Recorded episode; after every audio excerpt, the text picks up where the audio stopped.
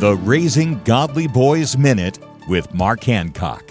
Fore If you've ever played golf, you're probably familiar with the term mulligan. That's a fancy word that simply means do over.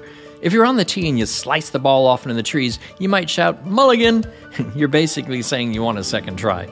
Wouldn't it be great if you could get a parenting mulligan every once in a while? Maybe you chose your favorite TV show over spending time with your son, or maybe you reacted impatiently during a moment of frustration. Even though you can't have a parenting mulligan, you can always start fresh from where you are.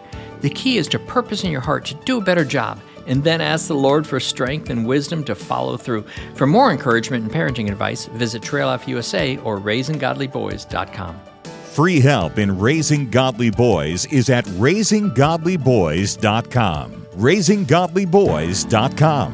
raisinggodlyboys.com.